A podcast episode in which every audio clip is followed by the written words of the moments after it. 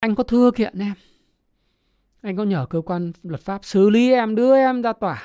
Thậm chí là có pháp lý thí dụ như tôi nói là là là vào đội du ve vì vì anh kiện em em em cũng phải chịu bởi vì em mất tiền. Thay đổi cuộc sống bằng cách giúp mọi người trở nên tích cực và giàu có hơn. Thế giới quả là rộng lớn và có rất nhiều việc là phải làm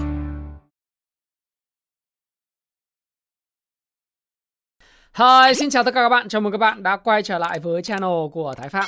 Và tối ngày hôm nay chúng ta lại có một cái video. Video này thì đáp ứng ngay cái yêu cầu tìm hiểu thông tin của các bạn về một cái tin tức rất là hot, rất là nóng vào thời điểm hiện tại.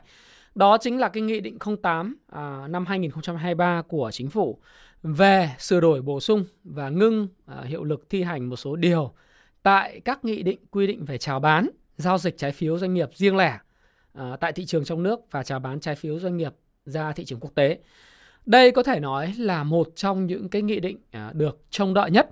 Bởi vì trong khi chúng ta đang trông đợi về cái nghị định 65 sửa đổi để tác động và giải khó, giải vây cho thị trường bất động sản thì thực sự trong lúc mà thị trường bất động sản đang ảm đạm như thế này và đang có những cái vấn đề liên quan đến trái phiếu doanh nghiệp thì cái nghị định 08 2023 à, nghị định chính phủ này à, được ban hành vào ngày mùng 5 tháng 3 tức là vào ngày hôm qua đã à, thổi thêm một cái luồng gió mới cũng như là nó ví được giống như là một cái à, cánh đồng bất động sản và trái phiếu bất động sản đang khô hạn thì gặp một cái cơn mưa. Có thể chưa phải là cơn mưa rào nhưng nó là một cái cơn mưa có thể làm mát cho cái thị trường bất động sản vào thời điểm hiện tại. Thế thì à, cái đánh giá tác động nhanh của tôi và một vài những cái chia sẻ của tôi về cái câu chuyện của cái nghị định này mà các bạn có hỏi tôi ấy, là liệu rằng nó đã đã giúp góp phần giải quyết được những vấn đề gốc rễ của thị trường trái phiếu bất động sản hay chưa. Cái thứ hai là cái tác động của nó đối với những cái tổ chức ừ, trái chủ, những cái trái chủ là tổ chức như là ngân hàng à, thương mại, rồi những cái tổ chức mua các cái trái phiếu bất động sản như thế nào và nó tác động như thế nào đối với lại những cái trái chủ, những người sở hữu những cái uh, trái phiếu bất động sản là cá nhân. Thế thì trong cái video này tôi sẽ uh, giải đáp rất là nhanh và tôi muốn các bạn à, có thể hiểu được là cái tác động tích cực nó giống như là à, cái tiêu đề của video. Nghĩa là nó cởi trói cái nút thắt đầu tiên trong một vài những cái nút nút thắt của thị trường bất động sản.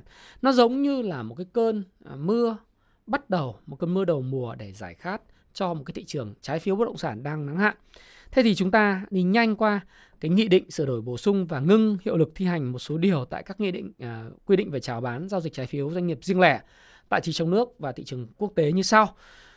Thì à, cái này thì các bạn có thể theo dõi trên màn hình nhé. Các bạn nhé, tôi chỉ đọc rất là nhanh về những cái điều này thôi. Điều 1 đó là à, họ sửa đổi, à, chính phủ sửa đổi bổ sung cái khoản 3 điều 34 Nghị định 153 2020 về nghị định chính phủ tại ngày 31 tháng 12 2020 về quy định chào bán giao dịch trái phiếu riêng lẻ à, tại thị trường trong nước và chào bán trái phiếu doanh nghiệp ra thị trường quốc tế. Sau đây gọi là Nghị định 153 2020. Đầu tiên là cái điều 3 đó là thanh toán đầy đủ và đúng hạn gốc lãi trái phiếu khi đến hạn và thực hiện các quyền à, kèm theo nếu có cho chủ sở hữu kèm theo các điều kiện điều khoản của trái phiếu. Đối với trái phiếu chào bán tại thị trường trong nước, trường hợp doanh nghiệp phát hành không thể thanh toán đầy đủ đúng hạn nợ gốc À, lãi trái phiếu bằng đồng Việt Nam theo phương án phát hành đã công bố cho nhà đầu tư theo quy định tại điều 17 của nghị định này thì doanh nghiệp có thể làm sao? Doanh nghiệp có thể đàm phán à, với người sở hữu trái phiếu để thanh toán gốc lãi trái phiếu đến hạn bằng các tài sản khác theo các nguyên tắc như sau. Có 3 cái nguyên tắc. A. Đó là tuân thủ quy định của pháp luật dân sự và pháp luật có liên quan. Đối với ngành nghề kinh doanh có điều kiện thì còn phải tuân thủ quy định của pháp luật về ngành nghề đầu tư kinh doanh có điều kiện đó. Đấy là tuân thủ pháp luật về ngành nghề đầu tư có điều kiện và pháp các cái hệ thống uh, pháp luật dân sự có liên quan ha. Cái điều kiện thứ hai là B phải được người sở hữu trái phiếu chấp nhận. Đấy. Thứ ba đó là doanh nghiệp phát hành trái phiếu này khoản C là phải công bố thông tin bất thường và chịu trách nhiệm hoàn toàn về cái tình trạng pháp lý của tài sản sử dụng để thanh toán lãi gốc trái phiếu theo quy định của pháp luật. Đấy.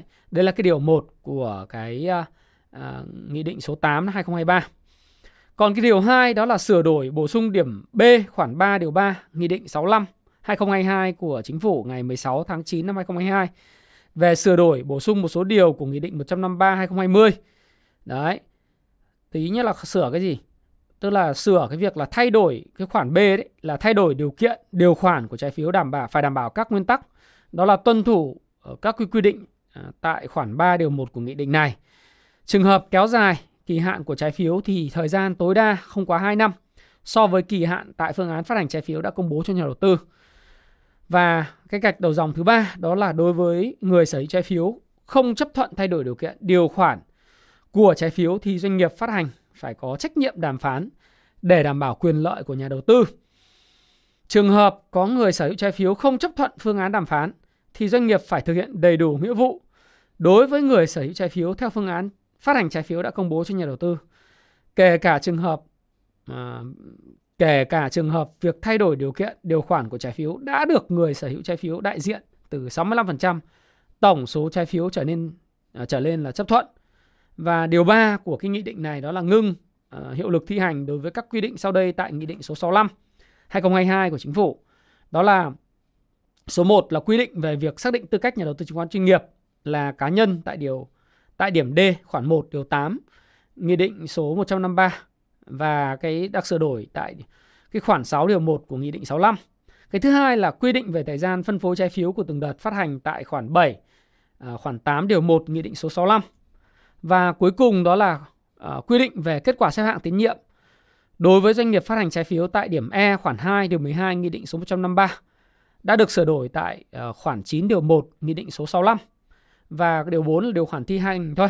Thì thay mặt chính phủ là ký thay là Thủ tướng Phó Thủ tướng Lê Minh Khái đã ký vào ngày mùng 5 tháng 3. Thế thì một số bạn hỏi tôi rằng là cái tác động cái chính yếu là như này.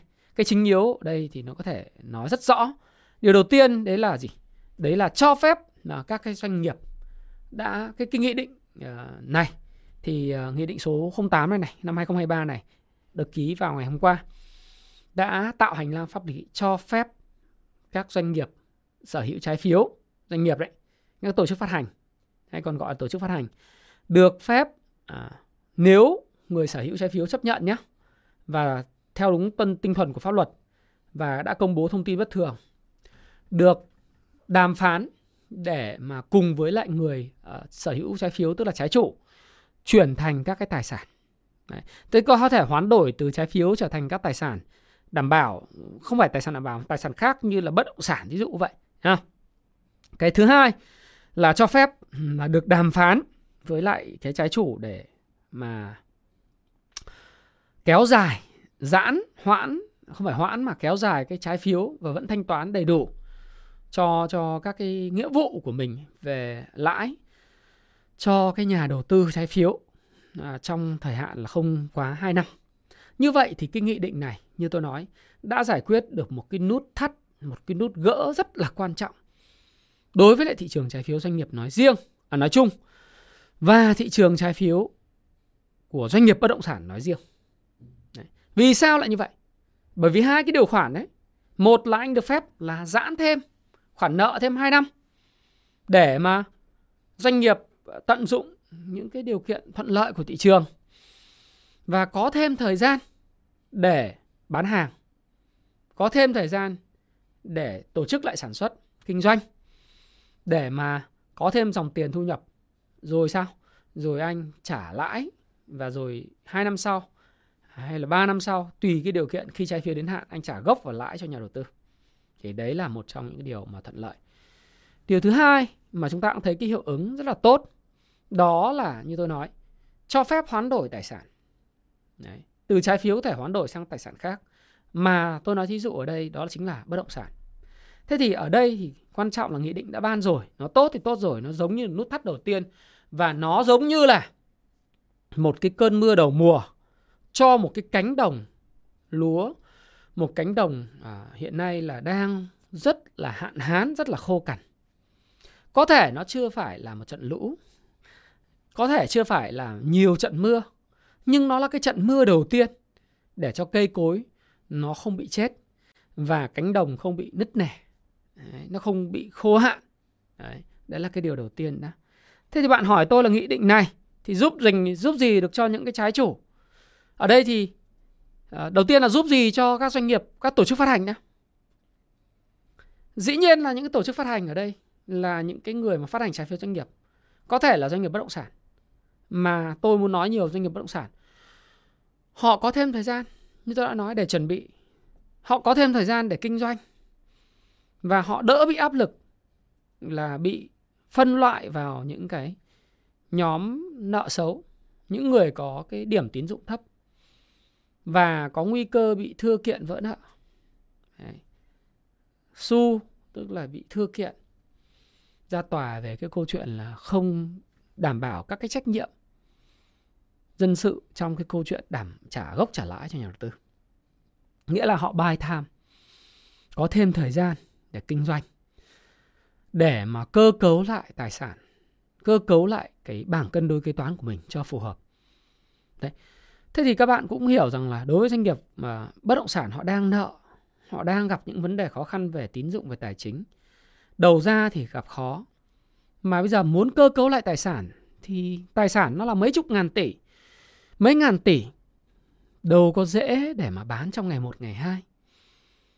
Thí dụ như là tôi nói thí dụ như Novaland họ đến hạn một cái khoản trái phiếu cả ngàn tỷ đối với ngân à, cái cái chứng khoán dầu khí đi họ không thể nào mà họ trả được cho chứng khoán dầu khí một ngàn tỷ. Bởi vì bây giờ thực sự là cái tiền ngoài 25.000 tỷ họ đang bị phong tỏa. Giống như là cái chia sẻ của chú uh, Thành Nhơn ấy ở ở trong cái trên báo đúng không? Các bạn có thể xem lại video của tôi. Thì ngoài không có tiền mặt ra, họ muốn bán tài sản lắm. Thí dụ như hôm nay họ bán mấy cái siêu xe cho uh, anh à, anh Vũ bên Trung Nguyên, cà phê Trung Nguyên anh mua lại thì cũng cần phải thời gian để người ta chuyển người mua chuyển tiền vào thứ hai nữa thẩm định giá thứ ba là cũng phải có cái người mà tìm cái người mua phù hợp tránh bán rẻ quá mà cũng tránh là là chỉ có một người mua thí dụ thế thế thì cho thêm thời gian như vậy thì anh sẽ có thể bán được những cái tài sản khác tôi nói thí dụ như là Novaland đi một cái trong đối tượng rất được quan tâm thời gian gần đây cái tài sản họ rất lớn nào là ở An Giang nào là ở Cần Thơ nào là ở Nha Trang nào là Đà Lạt nào là ở Phan Thiết, ở Hồ Tràm, ở Đồng Nai, ở Hồ Chí Minh. Thế bây giờ bạn phải hiểu rằng là họ có thêm thời gian để họ bán những cái tài sản khác không có liên quan, chưa tạo ra dòng tiền. Và họ có thêm thời gian để hoàn thiện những cái dự án, thí dụ như là dự án ở thành phố Thủ Đức mà vừa rồi nằm trong 7 cái dự án mà được thành phố Hồ Chí Minh thí điểm để gỡ rối về pháp lý. Hay là cái khu căn hộ rất là tốt ở quận quận nhất ở phường Cô Giang đường Cô Giang quận nhất ấy. Đó chính là cái dự án Grand Manhattan. Cái đấy thì nếu trường hợp giá cả hợp lý và vị trí trung tâm tiện ích mà đầy đủ thì Novaland cũng có thể bán được nhưng người ta cần thời gian. Nghĩa là để tạo ra dòng tiền thì các trái chủ phải cho những cái người, những cái doanh nghiệp là những cái tổ chức phát hành có thêm thời gian. Và như vậy thì nghị định này đã giúp ích rất lớn cho những cái trái chủ à những cái tổ chức phát hành và những doanh nghiệp ở đây có thể là những doanh nghiệp bất động sản có thêm thời gian đấy là cái lợi ích đầu tiên do đó nó là cái cơn mưa đầu tiên để mà nói rằng là nó là một cái cơn mưa để giải tỏa những cái cơn nóng và cái sự khô hạn trên cái đồng ruộng của bất động sản thế còn đối với lại tổ chức phát à, tổ ừ, ừ, không phải tổ chức phát hành như vậy nhưng đối với cá nhân và đối với tổ chức mua cái trái phiếu doanh nghiệp này họ có lợi gì không họ có lợi lợi rất nhiều Tôi nói lợi lợi rất nhiều các bạn có thể xem lại cái video tối ngày hôm qua tôi điểm tin. Tôi đã nói điều này rồi. Nhưng mà tôi lặp lại cái điều này. Chi tiết và cụ thể hơn. Đối với tổ chức trước đi. Sau đó chúng ta nói về cá nhân. Tổ chức ở đây là những quỹ đầu tư, những nhà đầu tư chuyên nghiệp, những quỹ đầu tư, những ngân hàng thương mại. Theo thống kê là ngân hàng thương mại cầm trái phiếu bất động sản rất nhiều và trái phiếu doanh nghiệp rất nhiều. Họ có lợi gì? Thì bạn biết là bảng cân đối kế toán của một cái ngân hàng thương mại đấy thì cái khoản mà mua trái phiếu nó nằm trên cái bảng cân đối kế toán ở cái mục tài sản đi đầu tư. Nhưng cái tài sản đầu tư này được đảm bảo bằng giấy tờ có giá, đúng không? Collateral nó chính là về cái ờ, bond. Sẽ không có vấn đề gì trong cái điều kiện bình thường. Cái collateral những cái cái giấy tờ có giá đó là bond này ở trên mục tài sản nó tiếp tục phát sinh được cái ờ, lãi 6 tháng một lần, định kỳ hoặc 3 tháng một lần hay là một năm một lần tùy theo điều khoản của trái phiếu. Và không phải trích lập dự phòng rủi ro cho việc mất sạch cái giá trị sổ sách của cái trái phiếu ở trên bảng à, cân đối kế toán ở đây là tài sản. Trong trường hợp nếu không có cái nghị định 08 này thì buộc làm sao? Anh phải trích lập dự phòng rủi ro mất giảm giá cái cái gốc của cái trái phiếu. Đấy. Coi như là mất trắng, mất cụt vốn. Đó cột vốn. Đừng nói thu được lãi hàng định kỳ 3 tháng, 6 tháng một lần. Mà nếu mà anh anh để cho trường hợp mà anh thưa kiện cái doanh nghiệp và tổ chức phát hành trái phiếu là doanh nghiệp bất động sản đi. Thế thì họ không trả trả nợ được rồi đấy. Với họ rất kẹt. Anh làm theo đúng cái video mà tôi nói là anh thưa kiện. Ví dụ thế. Anh à, cái video mà gần đây thì các bạn có thể xem lại cái video của tôi đấy. Thì tôi nói là bây giờ giả sử nhưng mà giờ thưa kiện đi. Các bạn vào trong YouTube bạn xem. Ờ, và tiến hành các thủ tục phá sản đối với lại cái tổ chức phát hành thì lập tức là anh phải, ngay lập tức, ghi vào trong cái mục trích lập dự phòng rủi ro trên bảng cân đối kế toán ở mục tài sản là dự trù giảm bao nhiêu tiền tuyệt đối liên quan đến cái khoản đầu tư đấy. Sau khi phục và thủ tục phá sản đi thì anh thu được bao nhiêu tiền, thì còn lại là ước thu được bao nhiêu tiền. Trừ đi cái khoản ban đầu thì anh phải ghi đúng vào cái phần dự trù rủi ro đó. Đấy. Hại không? Nguy cơ mất vốn cho các tổ chức tín dụng. Mất vốn cho cổ đông. Hệ thống nợ xấu của ngân hàng bùng minh bùng nổ. Nguy hiểm. Với hệ thống nợ xấu bùng nổ thì nó ảnh hưởng đến điểm tín dụng. Nó ảnh hưởng rất nhiều tới những cái tiêu chuẩn khắt khe khác của một cái tổ chức được cho vay vân vân này kia các kiểu. Đúng không? Thế còn khi có cái nghị định 08 này và nếu như cái người sở hữu trái phiếu là các tổ chức, ở đây là các ngân hàng thương mại, đàm phán đàm phán được với lại cái người phát hành trái phiếu là các doanh nghiệp bất động sản phát hành trái phiếu này này. Thế thì họ bắt đầu đổi trái phiếu từ cái collateral là giấy tờ có giá trở thành một cái collateral khác. Đó là các hợp đồng hoặc là những cái giấy tờ có giá liên quan đến sổ hồng sổ đỏ đất đai của cái doanh nghiệp mà họ đã cho vay trái phiếu. Những cái sổ đỏ, sổ hồng hay hợp đồng mua bán mà giống như là nghị định nói là có tính pháp lý thì sao? Thì ờ, nó được đưa vào bảng cân đối kế toán của ngân hàng. Và vì nó là giấy tờ có giá và đặc biệt là sổ đỏ, sổ hồng và các hợp đồng mua bán hoặc nhà ở hình thành trong tương lai. Nó không cần phải trích lập dự phòng rủi ro, mất giá. Hoặc không thường xuyên. Nói cho tròn cho đúng nghĩa. Là không thường xuyên phải đánh giá lại cái giá trị thực tế hiện hành của khoản đầu tư. Thí dụ như một lô đất 1.000 tỷ. Một cái lô trái phiếu 1.000 tỷ được quy đổi thành một cái lô đất ở Diamond Bay Nha Trang 3.000 tỷ thí dụ thế. Thì từ cái lô trái phiếu là 3.000 tỷ được quy đổi thành một cái giấy tờ có giá là một cái Diamond Bay ở Nha Trang 3.000 tỷ. Thì đưa cái Diamond Bay 3.000 tỷ đấy cũng là sổ đỏ, sổ hồng hay là giấy tờ có giá khác mà được và nhà nước công nhận vào trong cái bảng cân đối kế toán của ngân hàng thì ngân hàng tự dưng thành nhiều đất nhất và không phải trích lập dự phòng rủi ro gì cả. Và do đó bảng cân đối kế toán của ngân hàng và các tổ chức tín dụng sẽ rất sạch. Đấy đây là như thế. Hay không? Phải như thế thì nó mới có những cái mà tích cực. Đấy là cái mà chúng ta có thể có thể uh, nhìn thấy ngay lập tức. Đấy.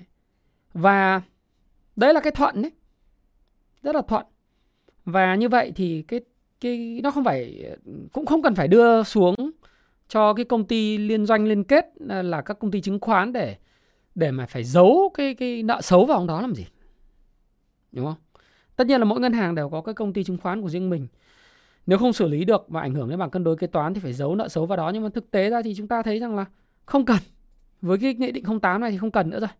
Chỉ cần lấy được tài sản là xong rồi đấy, đối, đấy là đối với tổ chức, đối với lại các cái tổ chức mua cái trái phiếu bất động sản nhé thế còn đối với lại à, chúng ta cùng xem xem là đối với lại những cái người là cá nhân thì sao?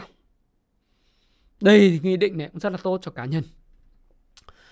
Bởi vì này tôi có nói trong cái video ngày hôm qua nếu bây giờ anh không chấp nhận đổi lấy tài sản không sao cả à, cái nghị định 08 này chính phủ cũng đâu bắt là các bạn buộc phải phải đổi lấy lấy tài sản đâu chính phủ nói rằng là trong nghị định nói là phải có sự thỏa thuận của hai bên và nếu mà bạn là cái cá nhân bạn phải đồng ý cái chuyện đó thì tổ chức phát hành mới được đổi thành tài sản cho bạn.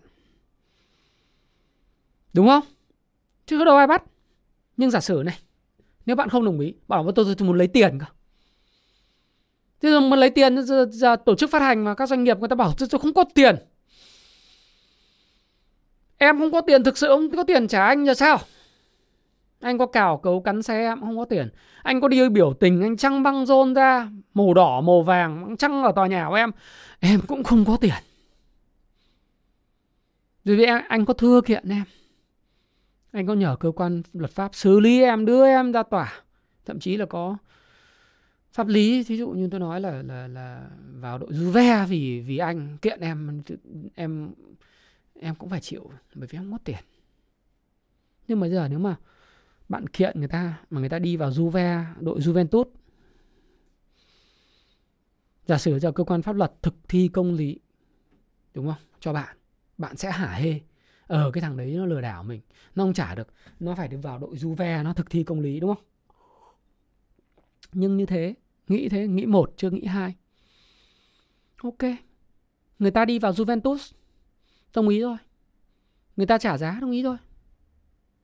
Rồi sao? Tiền bạn có lấy lại được không? Chắc chắn là không. Không phải chắc chắn là không, dùng thế không đúng. Nhưng mà phải nói là gì? Bạn lấy được, bạn phải tiến hành các cái thủ tục phá sản doanh nghiệp. Và tôi đã nói trong cái video trước đó là phải đợi rất lâu về thời gian. Cái hai là bạn là cái người gần như cuối cùng sau nhà nước, trách nhiệm thuế của doanh nghiệp đấy, sau người lao động, sau các cái ông chủ nợ khác mới đến bạn nhiều khi đấy. Tiền mất tật mang, mất thời gian, mất công, mất của. Đúng không? Bạn chỉ được một cái thôi là hả hê khi mà người ta vào đội Juventus thôi. Mà cái điều đấy không giúp được bạn lấy tiền. Bởi vì cái sai ngay đầu tiên của bạn, đấy là bạn không hiểu về trái phiếu. Bạn muốn hơn một chút về lãi suất. Bạn không đọc kỹ hợp đồng bạn không nghe những lời cảnh báo về cái trái phiếu doanh nghiệp này cách đây 2 năm rưỡi, 2 năm mà một năm tôi luôn luôn cảnh báo về vấn đề này. Bạn không nghe. Thì bây giờ ấy, cái tốt nhất của mình có thể xử lý. Đấy chính là theo tinh thần nghị định này. Tức là chúng ta phải ngồi lại với lại các cái người phát hành trái phiếu, những con nợ của mình. Mình là chủ nợ. Mình thông cảm hay là mình như thế nào mình đàm phán để có một cái mức giá hợp lý để chuyển nhượng cái tài sản của họ trở thành cái tài sản của mình. Buộc phải như vậy. Hoặc cho họ thêm thời gian. Nếu mình không lấy tài sản mà thôi tôi cho thêm thêm 2 năm nữa để ông làm ăn đi rồi ông trả nợ trả nợ tôi. Chứ bây giờ tôi bắt ông vào đội Juve thì thì bạn cũng phải đợi thôi, thủ tục phá sản rất lâu. Và có khi là không thu lại được bao nhiêu, mất tiền ấy.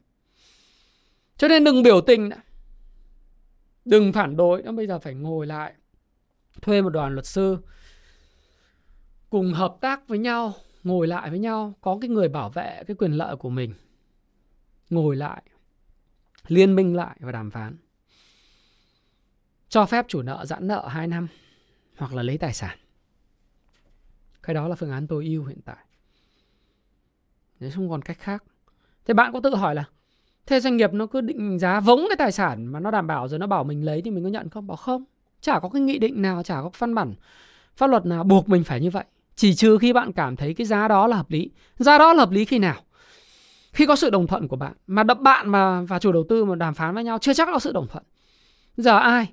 Có thể là một tổ chức giám định một cái tổ chức định giá nào đấy độc lập khách quan ở bên ngoài. Họ định giá cái miếng đất cho bạn và cho chủ đầu tư cả hai cùng nghe cái tổ chức giám định này thì lúc đó cái vấn đề gút thắt nó mới được giải quyết đúng không? Thì trên đây là một vài những cái chia sẻ của tôi về cái nghị định 08 nó cởi cái nút thắt đầu tiên cho thị trường bất động sản cho cả cá nhân và tổ chức cho uh, những người phát hành trái phiếu và cho cả những người mua trái phiếu. Và tôi rất là uh, rất là đánh giá tích cực về cái cái nghị định này chưa phải là giải quyết được ngay những cái vấn đề của bất động sản vì vấn đề bất động sản còn rất nhiều những cái nút thắt nhưng chí ít nút thắt với lại cái trái phiếu bất động sản đáo hạn trong vòng quý 2 và quý 3 và năm 2023 2024 thì sẽ có cái hành lang pháp lý để giúp cho các tổ chức à, phát hành trái phiếu là những doanh nghiệp bất động sản nói riêng và những cái cái tổ chức phát hành trái phiếu doanh nghiệp nói chung được phép đàm phán, được phép uh, giãn nợ, được phép uh, hoán đổi tài sản và được phép là tiếp tục à, sống để tiếp tục cày và trả nợ cho quý vị. Và như vậy thì tốt cho xã hội. Nó lan tỏa những cái ngành nghề khác như là chứng khoán như là thép như là vật liệu xây dựng như là ngân hàng. Như tôi đã phân tích ngân hàng nếu mà nắm trái phiếu bất động sản nắm trái phiếu doanh nghiệp nói chung thì đây là cái ngành hưởng lợi lớn nhất.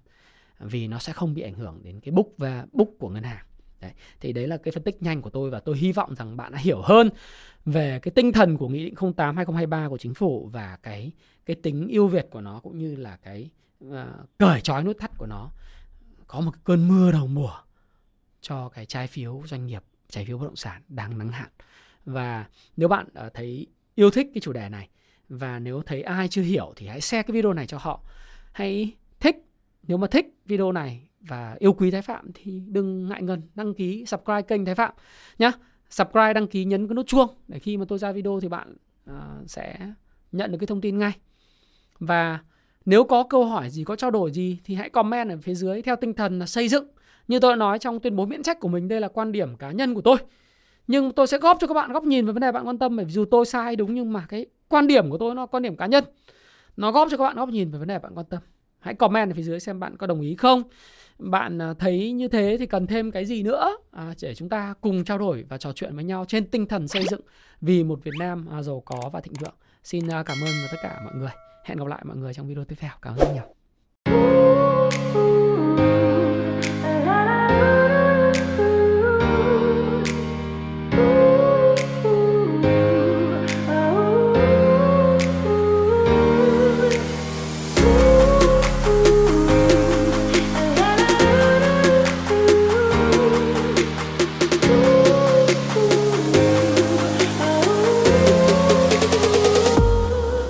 Là khóa học hiện tại về chứng khoán ở Việt Nam có số lượng học viên đông đảo, có mặt tại Hồ Chí Minh và Hà Nội. Nếu bạn đang tìm kiếm một phương pháp làm giàu hiệu quả mà nhanh lại không cần phải làm gì thì rất tiếc đây không phải là khóa học dành cho bạn. Ở khóa học này, tôi chỉ cung cấp cho bạn tư duy và công cụ hữu hiệu để giúp bạn kiếm tiền và làm giàu bền vững. Ở đây là nơi bạn được nghe những kiến thức thật nhất, thực chiến nhất từ những trải nghiệm rất thật của tôi, Thái Phạm, với hơn 15 năm kinh nghiệm lăn lộn từ thị trường và đã từng trải qua rất nhiều thất bại. Và tại khóa học này, tôi đã giúp hơn 1.000 học viên kiếm tiền hiệu quả. Tôi xin giới thiệu với bạn khóa học Cung Phu Chứng Khoán. Khóa học sẽ giúp bạn thay đổi tư duy, nhận thức đúng đắn về đầu tư, về kinh doanh cổ phiếu. Bạn hiểu về cả phân tích cơ bản, phân tích kỹ thuật và cách kết hợp cả hai trình chinh phục những kiến thức khổng lồ. Có thể nói là trong một thập kỷ, 15 năm hoặc là một thập kỷ để bạn có thể tự tin hơn trên thị trường chứng khoán và thành công thuộc về nhóm 5% những người kiếm được tiền trên thị trường chứng khoán.